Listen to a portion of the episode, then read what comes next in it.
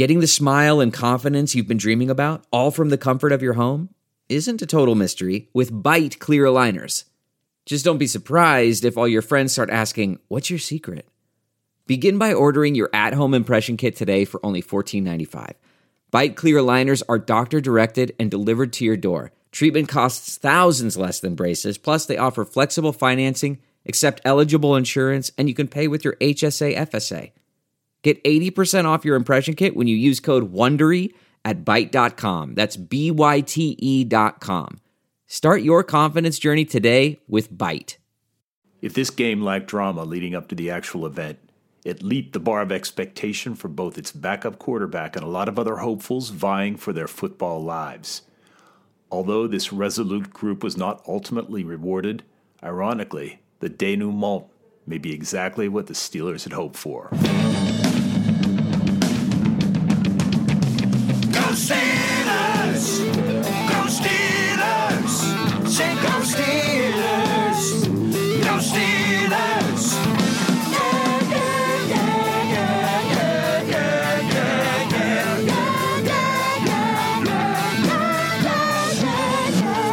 Welcome to the Steelers Outpost Podcast, a proud member of the Armchair All Americans Network. It is January 4th, our first show of 2021. This is Tom coming to you from Sawdust Studios in the Washington, D.C. Outpost. Nick joins me from the Houston Outpost to report that the Steelers, they actually kind of won, even though they lost 22 to 24 to the Browns. Yeah, we won. Is this not the weirdest Monday you felt? I woke up feeling like Victory Monday. I went to I like there here's the thing with the Steelers. If the Steelers win during the daytime, obviously our weeks are much better, right? But the Sunday itself is glorious because you can watch the Sunday night game.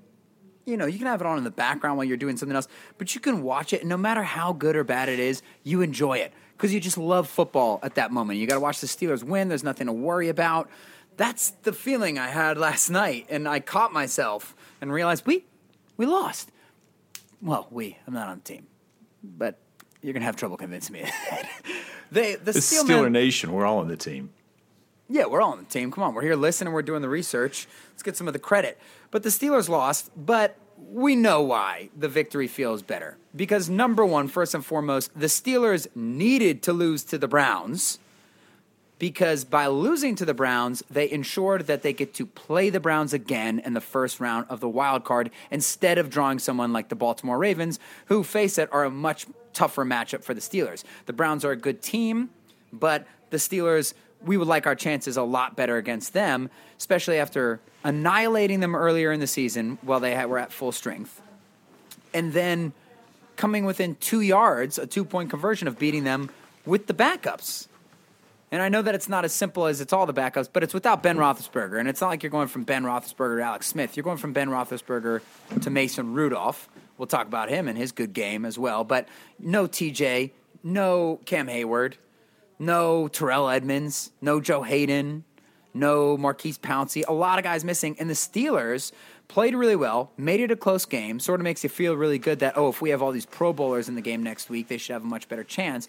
But even more so, the most encouraging thing to me was that they sort of looked like a football team on offense for the second consecutive week. I think uh, PFT commenter on um, Barstool Sports on the uh, Pardon My Take podcast said it this week, this morning in their podcast. Like, as a Steelers fan, you got to feel good because they actually uh, put something on TV that resembled playing football for the second consecutive week, and that is the way I feel because it just seems like, hey, there might be flaws with this team, but there are some good things to take forward, and they seem to have some sort of weird momentum as a result of this Browns loss win.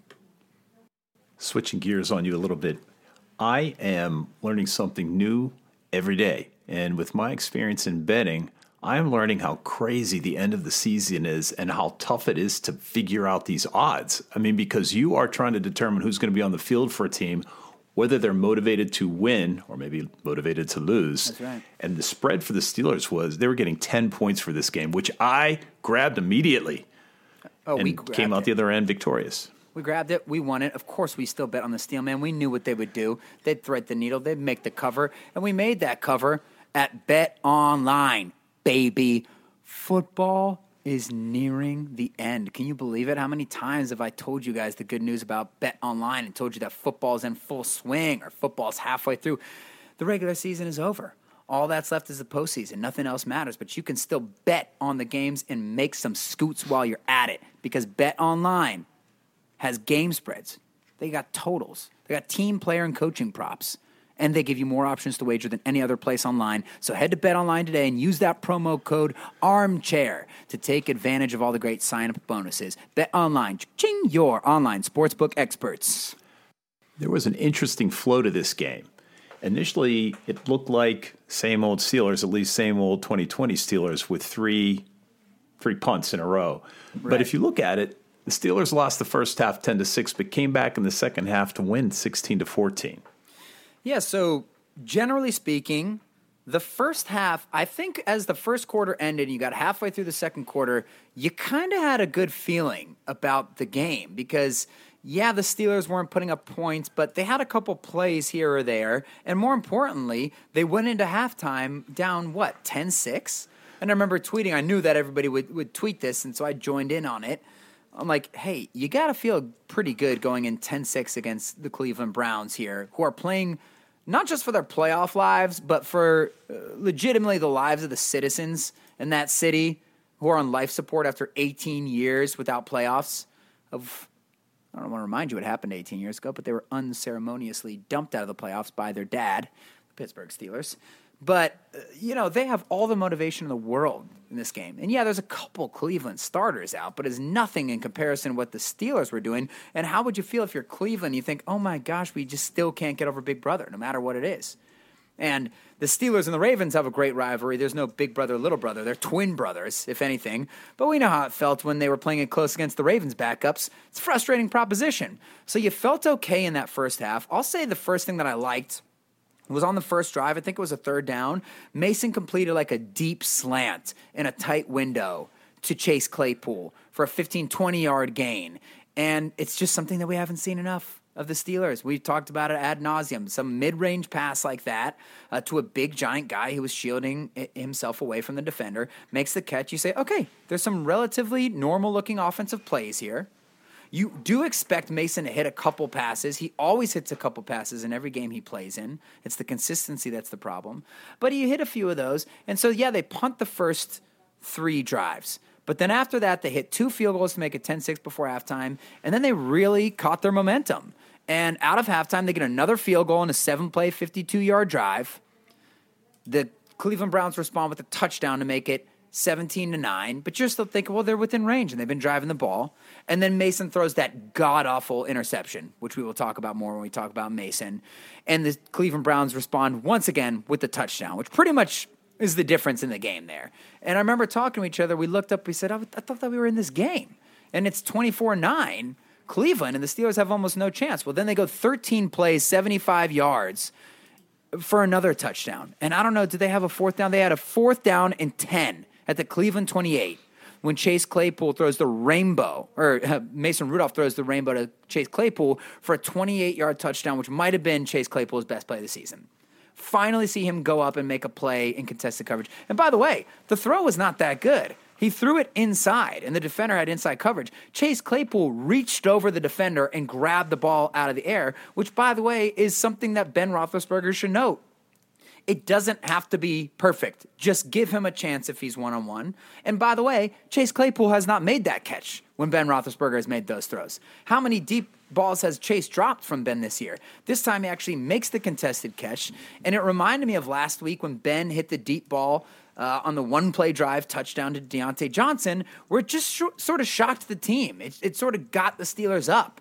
I mean, after a year of having to maintain fi- or sustain 15 play drives to get, you know, 10 yard touchdown passes, it's nice to finally see them get a chunk play, especially on a fourth and 10. Mason Rudolph emoted pretty dramatically after that touchdown. I mean, he was pumped, as he should be, in the Mason Rudolph re- revenge game, sort of. By the way, this is the best case for Mason Rudolph. You looked good on national TV, and your teammates and your fans don't hate you for ruining the play, playoff season uh, seating. And Myles Garrett didn't get a sack, I don't think, right? Maybe a half sack. So, all things considered, pretty good. So, he completes that pass, and then The Browns go 10 plays, and for some reason, at the Steelers 35, fourth and seven, they go for it, which I thought was just the most Browns thing you could ever do. What are you doing? Kick the field goal. Is there something I don't know about their kicker? And, and Baker Mayfield blows it. He completely blows it. He has a guy wide open. It's Higgins, and he just throws it into the dirt. And that's one thing to like about Baker Mayfield. Why you can't be too scared of him. He's a good quarterback. He can make throws, but he does throw it into the dirt now and again. And he has some struggles, even though he played a, a, an okay game against the Steelers yesterday. And then how does Mason respond? Seven plays, 65 yards, culminating in a touchdown to Juju Smith Schuster. And uh, they're down by two and they missed a two point conversion. Okay, so it is. So it goes. And then the Cleveland Browns in the game on a Baker Mayfield run. But just look at the drive chart Steelers, punt, punt, punt, field goal, field goal, field goal, three scoring drives in a row. When's the last time we've seen that? Interception, not good. Touchdown, touchdown. The offense felt like it showed some life yesterday. It's also notable that we only had one. Did I already talk about the three and out? Uh, no, I don't think One so. three and out. Maybe that was the pregame. So the Steelers only had one series, and that was the second of the game where they were three and out. So those are that was amidst the three punts. But um, yeah, and I and I will say that Mason seemed to, you know, if you were following on Twitter, everybody was saying, "Oh, Mason, you know, he's a deer in the headlights. He gets frozen." Maybe that's true. I don't know. But in the second half, he had pass plays of 47, 41, 41, and 28 yards for that touchdown you said, in addition to a 26 yarder. So he really seemed to feel his oats, so to speak, in the second half. He did. You feel like he just didn't have anything to lose in this game. Yeah. Like it was known we'd pref- I don't know whether they literally say this in the locker room that it's better if we lose when we play these guys. I don't think the players think that way. No. But really, what was the downside of him losing? And this is, you know, as you, you sort of espouse, this is the perfect way to lose. It feels like a win. We could have. Yeah. And do you forget about the um a 27 yard pass to Washington on the left side in the end zone. Yeah. It was a combat catch that he wasn't able to bring down, but you know that was damn close to another f- touchdown. Yeah, and there were another few where he gave Chase a play downfield and Chase high pointed the ball and didn't bring down the catch. It looks like it would be a difficult catch, but when you look like Chase Claypool, those are the things you want to see. Like, oh, okay, well, Julio Jones makes that catch every time, right? And of course, we're not going to compare him to Julio now, but we want to see Chase make more of those catches, and he did. So I'm not. I'm saying like, of course, we didn't expect him to catch hundred percent of them, but he did have other opportunities where maybe the Chase Claypool a year or two from now makes those catches. So Mason's stats could have looked even crazier, even gaudier. So I, I have a lot of thoughts about this. Um, first off, Mason Ru- Ru- Rudolph's grade for the game, he gets an A. I mean, here's the thing that happened on Twitter, and I got into it with some people on Twitter. So at one point, he was like 11 of 16 for I don't know how many yards in the first half, uh, with a couple drops from receivers. And somebody was making the insinuation. He said he made a tweet saying like, if you don't think Mason Rudolph is playing well in this game ra- right now, it's only because of your uh, predetermined bias against Mason Rudolph. But to that point, like we just showed you, punt, punt, punt, field goal, field goal on a Cleveland's Brown defense, Cleveland Browns defense that yes has a good defensive line, but the secondary. Can you name one player? Can't name one player. I mean, they have Karl Joseph, an absolute bust who's been around the league at safety, right? So don't act like they're playing against the Ravens here. You went into halftime with six points against the Ravens, and at that point, he had also thrown two or three passes into the dirt. He missed James Conner on a couple one yard passes that he airmailed over his head. And he took a 13 yard sack when the Steelers were in field goal range on, to that point, the most crucial drive of the game. So what I said was that, no, Mason Rudolph is he's playing okay. I, I feel like it's an overcorrection to say that he's playing great at that point in the game. And by the end of the game, you say, that sort of feels like his best game as a pro, the one that he just played, right? Maybe because it's fresh in our memory. I think he played okay against Miami actually last year. But Mason to me was more confident than he was last year. But receivers made more plays for him than they did last year. And he, at the end of the day, played the same game he always plays. Look, if there is an ounce of pressure on Mason Rudolph, he craps the bed, just like he did on that interception. I mean, did you see that? He just he freaks out. There's four, there's five people around him, and he throws it directly to a defender with nobody around him. In addition to that, he threw a couple into the dirt on those situations. We know what his limitations are. The day of the statuesque pocket passer, it is long gone. I made this comment a lot of times during the game that Baker Mayfield is the new pocket passer. Joe Burrow is the new pocket passer. Those are guys, they can't run like Kyler Murray or Lamar Jackson, but they can run enough to beat you. Baker, Laker, Baker Mayfield's legs were the difference in the game yesterday. He had like a 30 yard run and he ended the game on a third and three run on a quarterback sweep, right? So, yes, Mason's going to struggle when there's pressure around him, but and he doesn't have a great arm, by the way. The reason why he struggles is because he doesn't process very well. He sticks on his first read for a long time. You can see it on the TV. Just watch his neck, watch his head where it stays. Stays in the same place for a while. Secondarily, he doesn't have a great arm. So when you get in a lot of pressure with a lot of people around you, you don't have the opportunity to put your whole body into a throw. So you just have to be able to use your arm strength to flick it out of there. He doesn't have that. And then, of course, he's not mobile at all. So th- those things all come together to give him trouble when the pocket um, collapses. That's all I have to say negative about Mason Rudolph because everything else was positive. He is so aggressive downfield, and while he doesn't have a good arm, he has a good deep ball. But notice he doesn't throw it 60, 70 yards. He throws it on timing at 40 yards with a really nice lob to it. So it gives the receivers an opportunity to come down with the ball.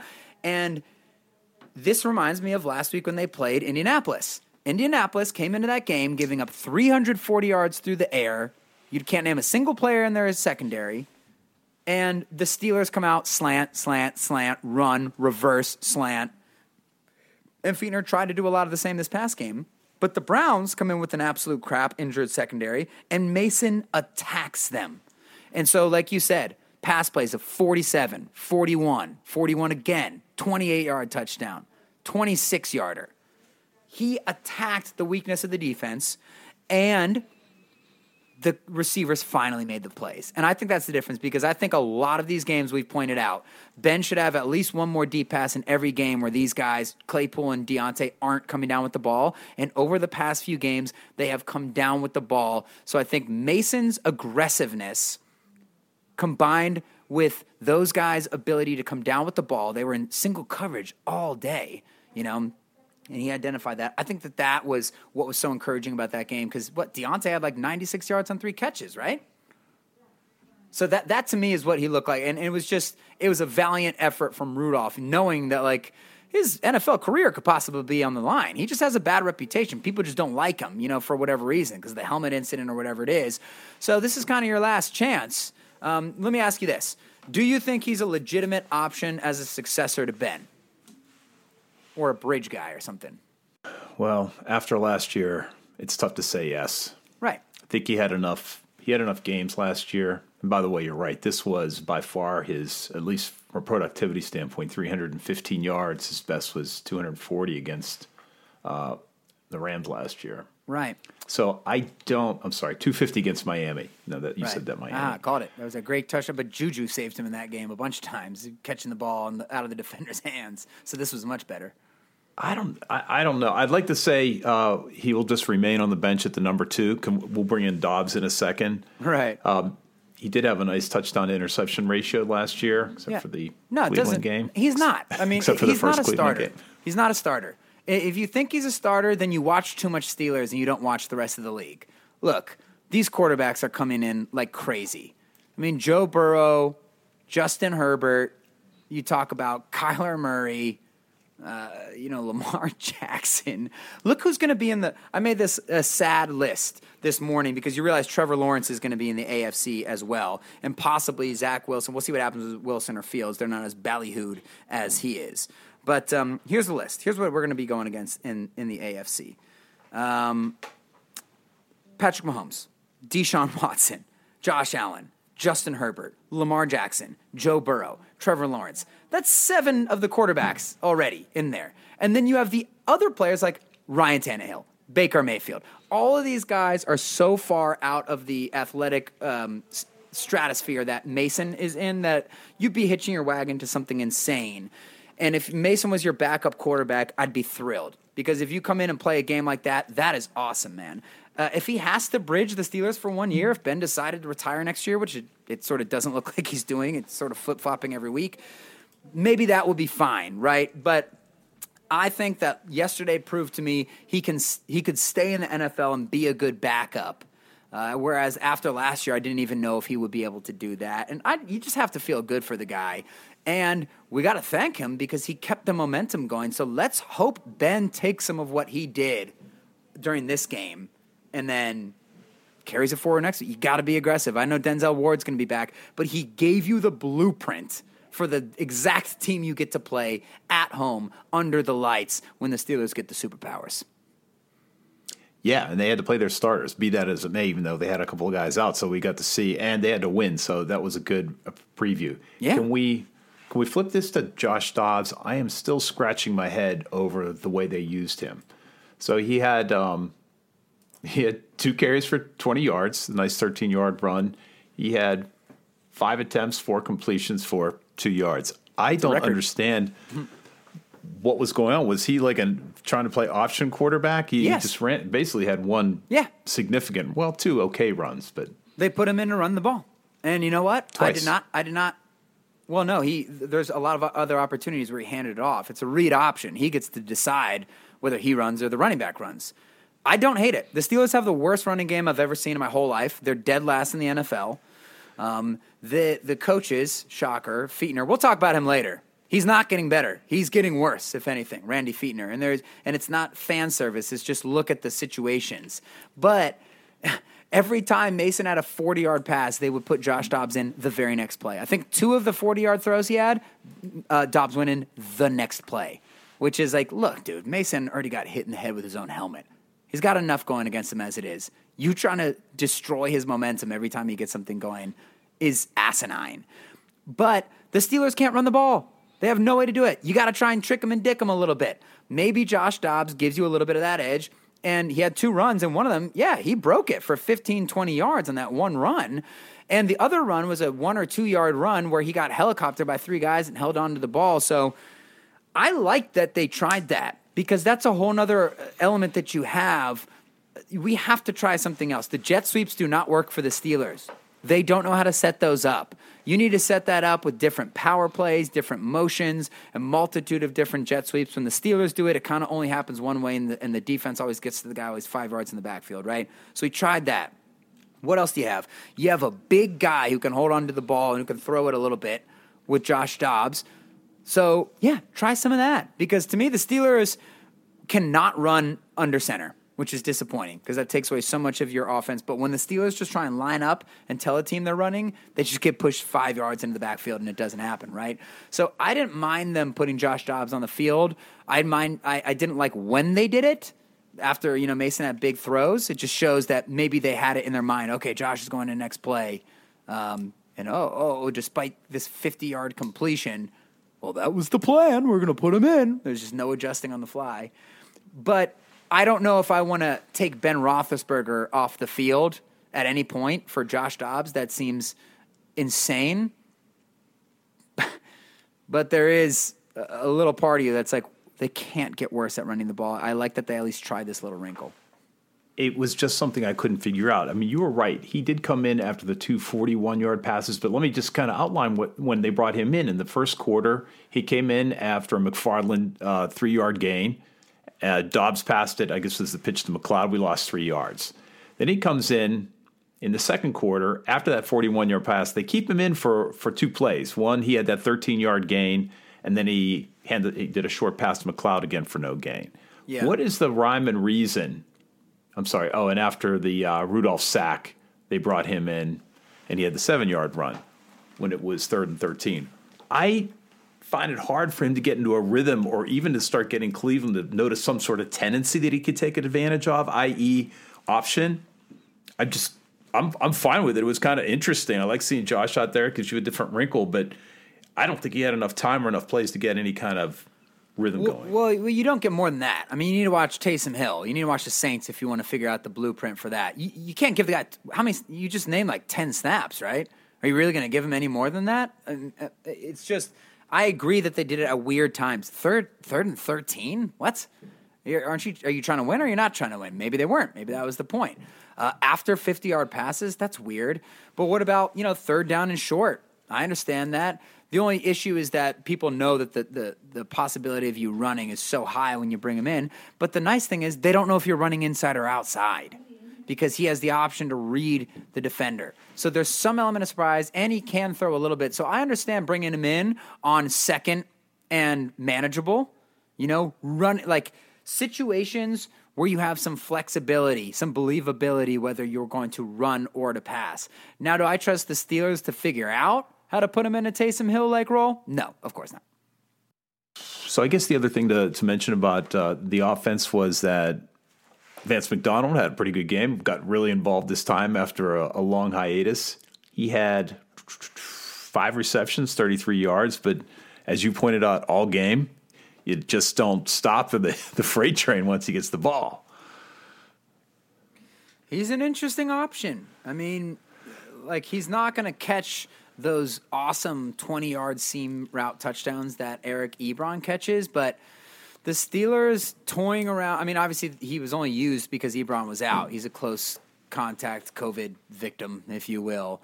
Um, but there is something to me that says, like, well, you like throwing short so much. If you can figure out a way to throw this guy a damn arrow route, he can get four or five yards for you on first down. And that's a, a chain mover, right? So I don't mind seeing him more in there. He did have a drop. He does have, you know, he's he doesn't have the greatest hands in the world, but it's also to be expected. He's barely got to even practice catching the ball this year, right? I I don't know if they'll completely phase him out next week or if it's just too hard trying to figure out how to get him in, Ebron involved. But he played well. I think that um, yeah, overall, and, and, Benny Snell, just he's just not the answer, man. I mean, they they figured that out. They try to give him bigger piece of the pie two weeks in a row, both times taking him out for Conner, who also is playing a little weird. He's over juking a little bit. He doesn't have the speed to, to juke as much as he does, but he's also breaking some tackles and getting back to the line of scrimmage when he really needs to be. But um, yeah, I mean, Vance was fine. Offensive line was good. I mean, they they held Myles Garrett in check, right?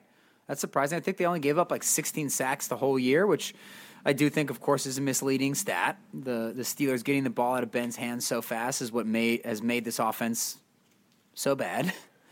Um, not that that's a problem in strategy, but it is a problem when it's the only thing you do.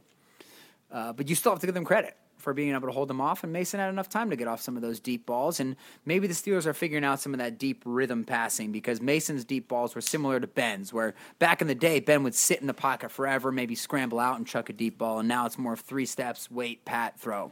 So, yeah, that's, uh, that's pretty much all I have to say about the offense. And then the defense look, they gave up one long run to Nick Chubb, about a 50 yard touchdown run. That was embarrassing. Sutton with a huge missed tackle. Minkah with a huge missed tackle. And then they only gave the ball to Chubb like 12 more times or something like that. So I don't know what was up with that. But overall, they did a pretty good job standing up against them. And you get Cam Heyward and uh, TJ Watt back next week. You get two all pro, like MVP candidates back onto the defense. So that's just enormous. Yeah, I think if you take away that Chubb, I know if you take away the Chubb run of 47 and Baker Mayfield's 28, we held them to four yards of carry. And you're right; those those runs seem to come through the middle of the line, and you would hope that next week the the, the run stoppers will ensure that doesn't happen. Kareem Hunt, 10 attempts, 37 yards. The Browns are a good team. The thing I like about the Browns is they know exactly who they are. They're like the Titans. They're not like the Titans are more explosive because they can you know, throw deep bombs with one second left to AJ Brown for 60 yards to win the game, like they did yesterday. But they know who they are. They're going to run the ball. Uh, they will be able to run the ball a little bit on the Steelers, but like I've said, and I'll say it again, those type of teams do not scare me as much as a Steelers fan. The teams that scare me are the passing offenses and the coordinators who can get the Steelers in matchup problems. And Stefanski and the Browns got them in some matchup problems as well. I mean, how many times did they find a way to get Jarvis Landry on, on Williamson or Williams? A number of times for critical third down plays. Their best receiver, one of the best route runners in the whole league, is getting covered by a middle linebacker. I think Alex Kozora made a nice tweet about that, saying if the Steelers come out in their base 11, you know it's zone. And the Cleveland Browns took advantage of that.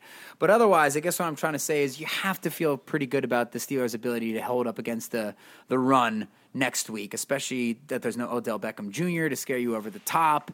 And yeah, they held up nicely. And, and here's another reason why yesterday was such a success because Alex Highsmith is good. Like, this is so encouraging. Alex Highsmith played a nice game. He had a sack, He has acquitted himself well in a starting role for Bud Dupree. And like I said, hopefully him not starting all year prevents him from hitting a dramatic rookie wall here in the playoffs. It doesn't look like he's hitting it. He's actually getting better every week. And that's just another thing to take account for next year. You know, we had our Christmas special looking into the future kind of edition. That guy seems like he's pretty firmly entrenched as this is going to be a good starting outside linebacker. How good will he be? I don't know, but it's definitely not like going into a season with Ola Adeniyi or or uh, Chickillo or someone like that. You have a legitimate starter who's only going to get better, hopefully. So his play has been really encouraging. A lot of people praised him after that game for seriously ball- balling out against Jedrick Wills, the tackle for the Browns. So that's that's huge. And it was encouraging to see a couple of other guys step up. One, Chris Wormley had a sack um, and few tackles, as well as Jerron El- Elliott, who had a sack. Yeah. Oh, and by the way, that happened. Jaron Elliott or Jerron, his sack came near the goal line. So what I would like to say is this is what separates the great offenses from good ones. And it's really a quarterback thing. I mean, it's a coordinator thing. It's always a quarterback and coordinator thing, isn't it? But the red zone. And Baker was not great in the red zone. They schemed up one wide open touchdown pass for him, but otherwise, Minkah got his hand on a couple passes in the end zone. Minkah had a nice game himself. Oh, if he, he got one hand on that breakup he had in the end zone, like you were saying, if he, if he had half a step earlier, he would have housed that. That'd have been a 105 yard touchdown. But with a team like the Cleveland Browns, they'll be able to get down the field, but will they be able to score in the red zone? Uh, it's going to be a little tough for them. The Steelers have to like that matchup better than you know having to go play the Bills or Kansas City or something like that. So that's encouraging too. Yeah, I totally forgot about that. First and goal from the four. And we were able to hold on to that. So, again, encouraging. deal. And Baker sort of blew up from a um, accuracy standpoint. Yeah. Speaking of blowing up, how about a little fight on the sideline? Like that. Carlos Williams. Who was it? He fight with Isaiah Buggs. Two guys that are two dogs, one bone. I guess they both play. I think it was Buggs, right? Because Buggs plays a lot of nose. So they got in a fight, like an altercation. I mean, it was just pushing and shoving. It didn't get past that on the sideline. I guess they're arguing over playing time. Two dogs fighting over one bone, one position. When Mike Tomlin was asked about it in the post game conference, it looked like someone just gave him money out of their pocket. Here's a thousand. He smiled. He, he loves it. He says, said something about them being competitive. Or, uh, so just the fact that that's the reaction it got from Tomlin, I like it. I think. Listen, those three games, they changed in the middle of the se- in the end of the season. There, the, the losing streak, including the the losing win to the JV Ravens before that. You know that changed our outlook on the season permanently. You know, Randy Fichtner. I'll go into that right right before we get the preview next game. He's not going anywhere. We've it, the only way the Steelers can make a deep playoff run is if Ben goes supernova and Claypool and Diontae join him, right? But I will say this: since that end of that Colts game and this entire Browns game, there is a different energy about the Steelers. They lost their energy because they had to play three games in 12 days and they lost their confidence in the process. And when Ben hit that, when the defense had the reverse goal line stand on the Colts own three yard line, they get the ball back to Ben. He goes 40 yards through the air to Diontae. Something changed in the air. And Vince Williams came back to the team. You're losing Haden for two weeks probably, so it's a win one for the Gipper type of situation there is a little bit more swag. And, and it is so weird that they were able to take that from a losing effort. But really, if you're thinking about big picture, it, it, you know, that's a one game for them. Hey, were were you the one who were tell, was telling me that you heard a Steeler interview and he was saying it's really hard to get up for the home TJ Watt. games, or it's yeah, a little harder to get up because there isn't the energy from the crowd. Yeah. And I said this in a text or in a tweet that when I heard Ben Roethlisberger, Cam Heyward, TJ Watt, and Maurkice Pouncey weren't even going to make the trip, Joe Haden weren't even going to make the trip to Cleveland, I said, hey, that's actually going to play a factor because a lot of players have talked on podcasts and interviews this year about how crucial the sideline hype team is. Cam Heyward even said it when he was on Pat McAfee's podcast last week. He says, you know, usually you go to the bench, you get a rest, and and of course, guys are still sitting on the bench, but they're cognizant that, hey, we got to get up and cheer for the offense. And they're cheering for us, and we both feed off that. And he actually mentioned that in response to the sequence against the Colts I just mentioned, the reverse goal line stand to the long touchdown. And he even said, yeah, that sort of changed our mind. That, that really flipped the mood. And of course, when I tweet that out, Somebody, you know, I got a tweet back like, oh, they're trying to keep them safe from COVID. It's a smart move. Like, yeah, yeah, I know. We're implying that. I'm just saying it's going to have a negative impact on the team morale, which is a real thing. I, think the fact that I would have to even outline that for you is hilarious. I guess that you, you think you're brilliant. Okay, sorry, that was too much. But there was a lot of people who piled up and kind of liked that post. I'm like, I, I didn't even include the element of, of course, it's a smart idea to not get Ben near a COVID infested Browns team. I thought that we could have just agreed on that and moved past it to some further analysis. But yeah, that made a difference. And I think that this team has a little bit more spirit going into next week because you know they're saying the same thing in the locker room that we are. Oh my God, if we had Ben and TJ, we would have won that game. I mean, we should have beat them with Mason. So that does bode well. The, this is the best team the Steelers could have drawn in the AFC playoffs. Not saying they'll win. I mean, because I think that the Browns will also have a nine lives kind of thing where they realize, hey, we almost screwed it up. We almost lost to them. And now all we got to do is beat this team in one game. This team sucked for the whole second half of the season. They're going to be up two. But if the Steelers can make a statement, which they generally do at nighttime at Heinz Field, that's some real momentum they could take into round two. And, and you know, we'll get there when we get there. But you just, you've seen the Steelers lose in the playoffs so many times, but you got to like the position they're in right now. You know, Nick, there probably is nothing more magnificent than a game under the lights in Pittsburgh on a Sunday night. Heinz Field going to be glistening. The fans that aren't there, they're going to be cheering. The turf, well manicured. And you know that's something people don't talk about. You got to keep the turf well manicured. At your field and in your pants. Listen, nobody wants to see the Vance McDonald down below. All right, Vance McDonald on the top, cool. Caveman down below, no, undoable. All right, Manscaped has got you covered. They have redesigned the electric trimmer. I just used it before this podcast. Their Lawnmower 3.0 is proprietary advanced skin safe technology so that the trimmer does not cut your nuts. Listen, I could give you metaphors, I could give you similes, which is basically just a metaphor using like or as, but I'm just going to give you facts. It's impossible to cut yourself. We know that that's a worry while you're down there. And that's not all they got. They got deodorants, they got anti chafing powders, uh, creams, everything you need. Great Christmas present. It's too late for Christmas, but I know all you people didn't get Christmas presents for all the men in your life. So go ahead and get this as the blade, and people will be happy. And you can get it for a good deal because you get 20% off and free shipping with the code armchair at manscaped.com. That's the code armchair for 20% off and free shipping. Your balls will thank you. Well, my, how a week has changed things from receiving 10 points to giving 10 points. The Steelers are favored in this game that's coming up on Sunday night. In some ways, it changes nothing. In some ways, it changes everything. Well, it changes nothing because we're betting on the Steelers regardless. And it changes nothing because we're betting on the Steelers at Bet Online, baby. Football playoffs are here. Make some money off the Steelers. All right, TJ Watt's about to make some money. You might as well get in on the fun because Bet Online is going the extra mile to make sure you can get in on all the action imaginable this season. From game spreads and totals to team player and coaching props, BetOnline gives you more options to wager than any other place online. So head to BetOnline today and use that promo code armchair to take advantage of all the great sign up bonuses. BetOnline, ching, your online sportsbook experts.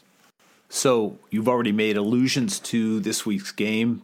Any observations about player personnel on either side? Well, the big thing is that Cleveland gets back Denzel Ward, who's a top flight NFL corner. He's going to make it more difficult on Claypool and Diontae running downfield. I'm not sure if they're getting anyone else in their secondary. I think they, I know that they're banged up. They have multiple guys out. So I don't know how many people they're getting back. But look, their secondary is going to be better. I do think a lot of the success the Steelers found downtown was due to not having some, some great players matched up on Chase and Diontae, right? But this is really their time to shine. And if you're chasing Diontae, you better have a sense of urgency because you don't know what your quarterback situation is going to be like for the next four years. And if you're Ben, it's now or never, dude. You got to throw the ball downfield. I don't care if it's if it's difficult. You have to take advantage of what's there to be had because two weeks in a row, they have proven Ben wrong because I know this short passing is some of Ben. They have proven Fichtner wrong, and they have proven Mike Tomlin wrong in this exclusive short passing bullcrap because they threw all over the Indianapolis Colts with no problem. Because the Steelers had zero problems throwing deep against the Colts and the Browns. I mean, zero. There's three passes over 40 yards and a couple over 20, about about you know 30 yard passes from Mason just this week. And we saw what they did against the Colts. The quarterbacks barely got hit. They, they, they took like one hit each in those two games. So you've been proven wrong. Change the strategy because even Conner was able to run through a couple holes after you hit a couple of those deep passes. And, and you know, I'm going to be honest with you. My fear is it's not going to change. I expect to see a few slants on the first drive next week because I've seen it for you know 17 weeks in a row here. So I hope that they prove me wrong.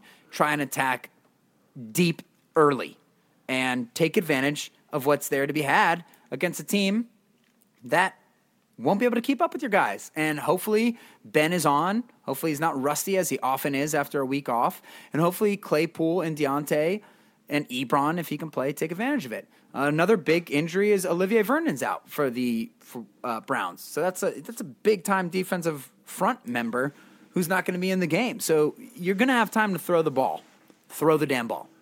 Will Boswell be back? That's a big question. But Matthew Wright and Matt, Matthew Wright we trust. Two 46 yard field goals. That's all you want from him, right? Like if you, we don't expect you to make the 50 yarder, but but if you can make a 45 yarder, you got to feel pretty good.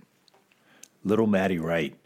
You know, we were also worried about the kickoffs, and if you noticed, he got progressively further every kickoff into the last one where he hit it like two yards deep into the end zone. He just took that little ragdoll body of his and put everything he had into it and got that ball into the end zone eventually.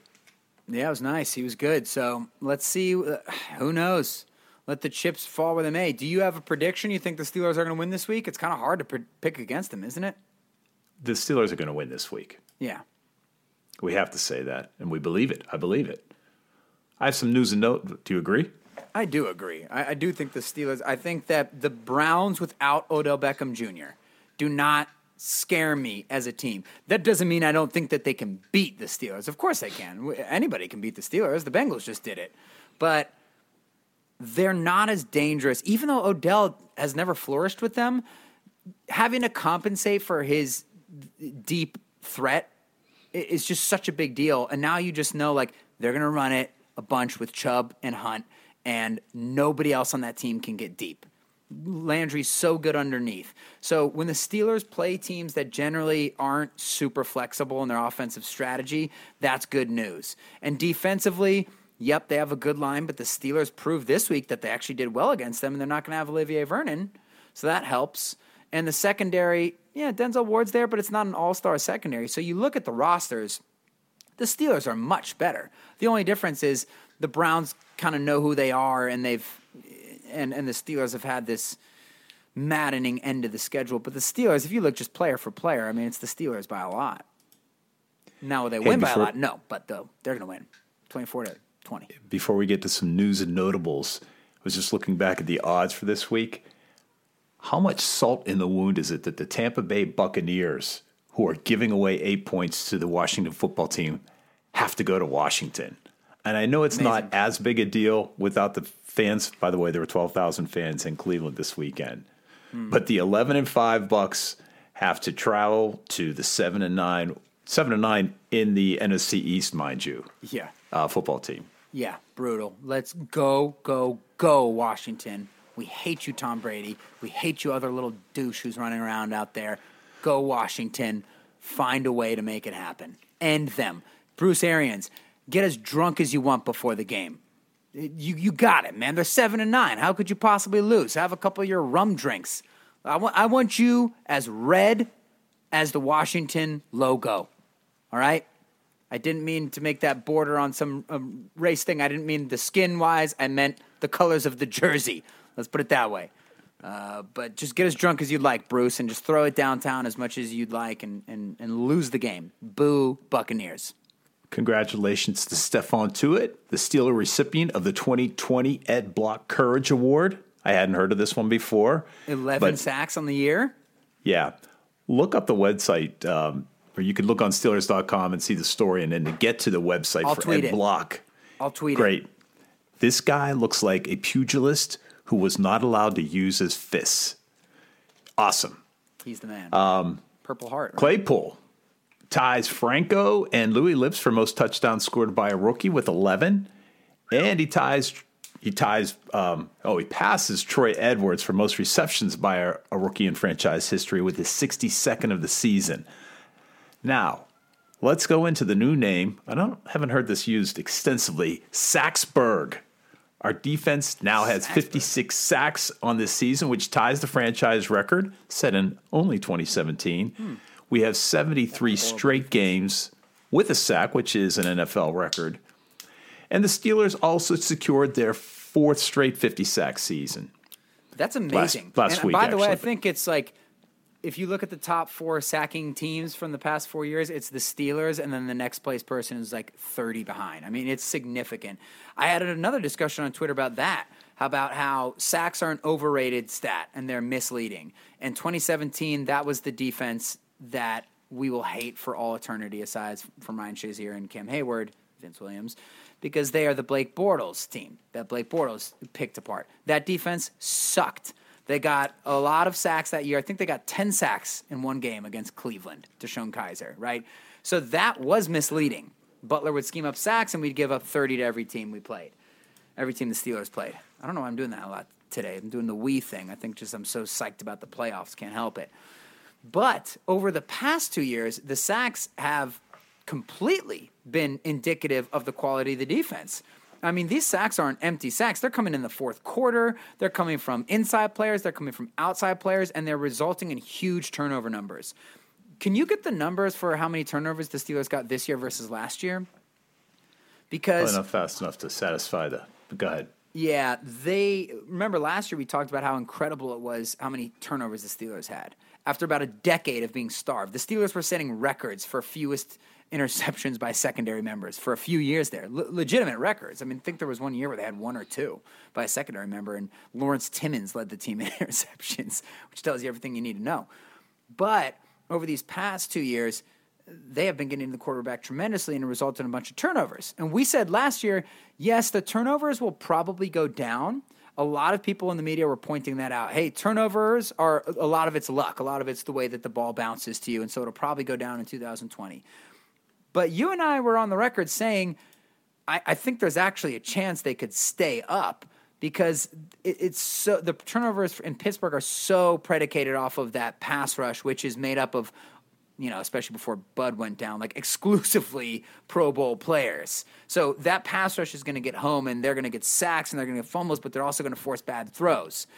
And I don't know what the numbers are this year but I know that the Steelers have done a good job turning the ball, like getting turnovers this year as well. So, whereas that sack number over the past four years may be a little bit misleading, it's completely deserved over this year and last year.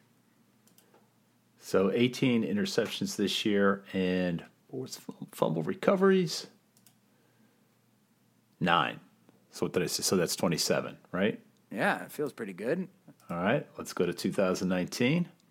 Fumble recoveries. I'm going to bet. What did they get, 32 last year or something ridiculous? Uh, 18 fumble recoveries and let's go to the interceptions. Jeez. It was all in that San Francisco 20. 49ers Yeah. game. So it's 20, 20 interceptions. So Wow.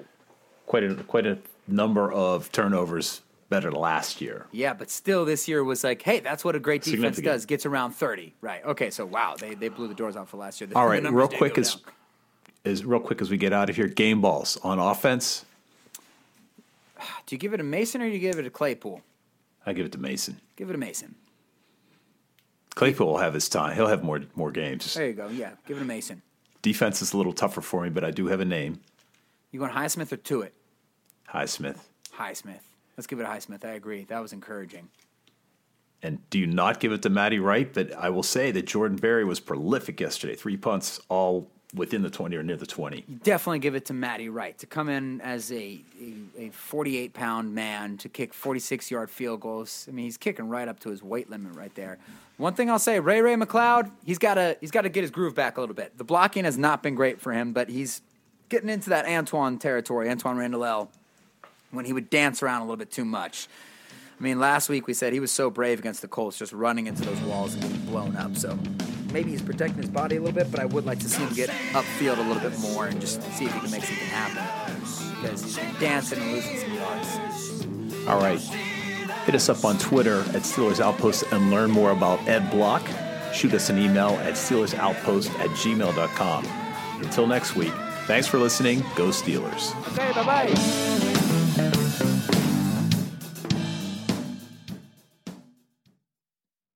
This is it. We've got an Amex Platinum Pro on our hands, ladies and gentlemen.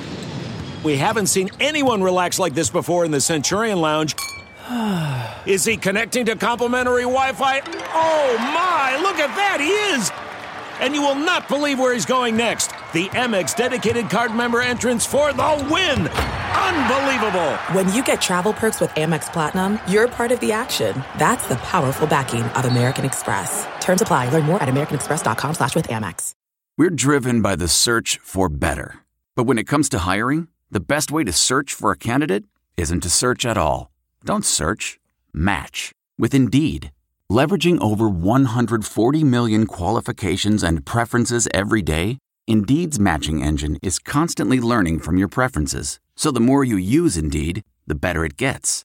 And listeners of this show will get a $75 sponsored job credit to get your jobs more visibility at Indeed.com slash match. Just go to Indeed.com slash match right now and support our show by saying you heard about Indeed on this podcast. Indeed.com slash match. Terms and conditions apply. Need to hire? You need Indeed. Delve into the shadows of the mind with Sleeping Dogs, a gripping murder mystery starring Academy Award winner Russell Crowe. Now available on digital. Crowe portrays an ex homicide detective unraveling a brutal murder he can't recall. Uncovering secrets from his past, he learns a chilling truth. It's best to let sleeping dogs lie. Visit sleepingdogsmovie.com slash Wondery to watch Sleeping Dogs, now on digital. That's sleepingdogsmovie.com slash Wondery. Searching for NBA playoff coverage? We've got you. The Old Man and the Three, presented by BMW, gives you an inside look into the world of sports. Hosted by former NBA sharpshooter and Duke legend JJ Redick and sports writer Tommy Alter, The Old Man and the Three offers unprecedented access to the league. Tommy and JJ discuss the NBA and interview some of the biggest names in the league, like Devin Booker and Luka Doncic. NBA final season is the perfect time to dive in, and you can listen to The Old Man and the Three wherever you get your podcasts. To hear episodes brought to you by BMW. Push the limits this NBA season with the brand that set the ultimate standard BMW, the ultimate driving machine.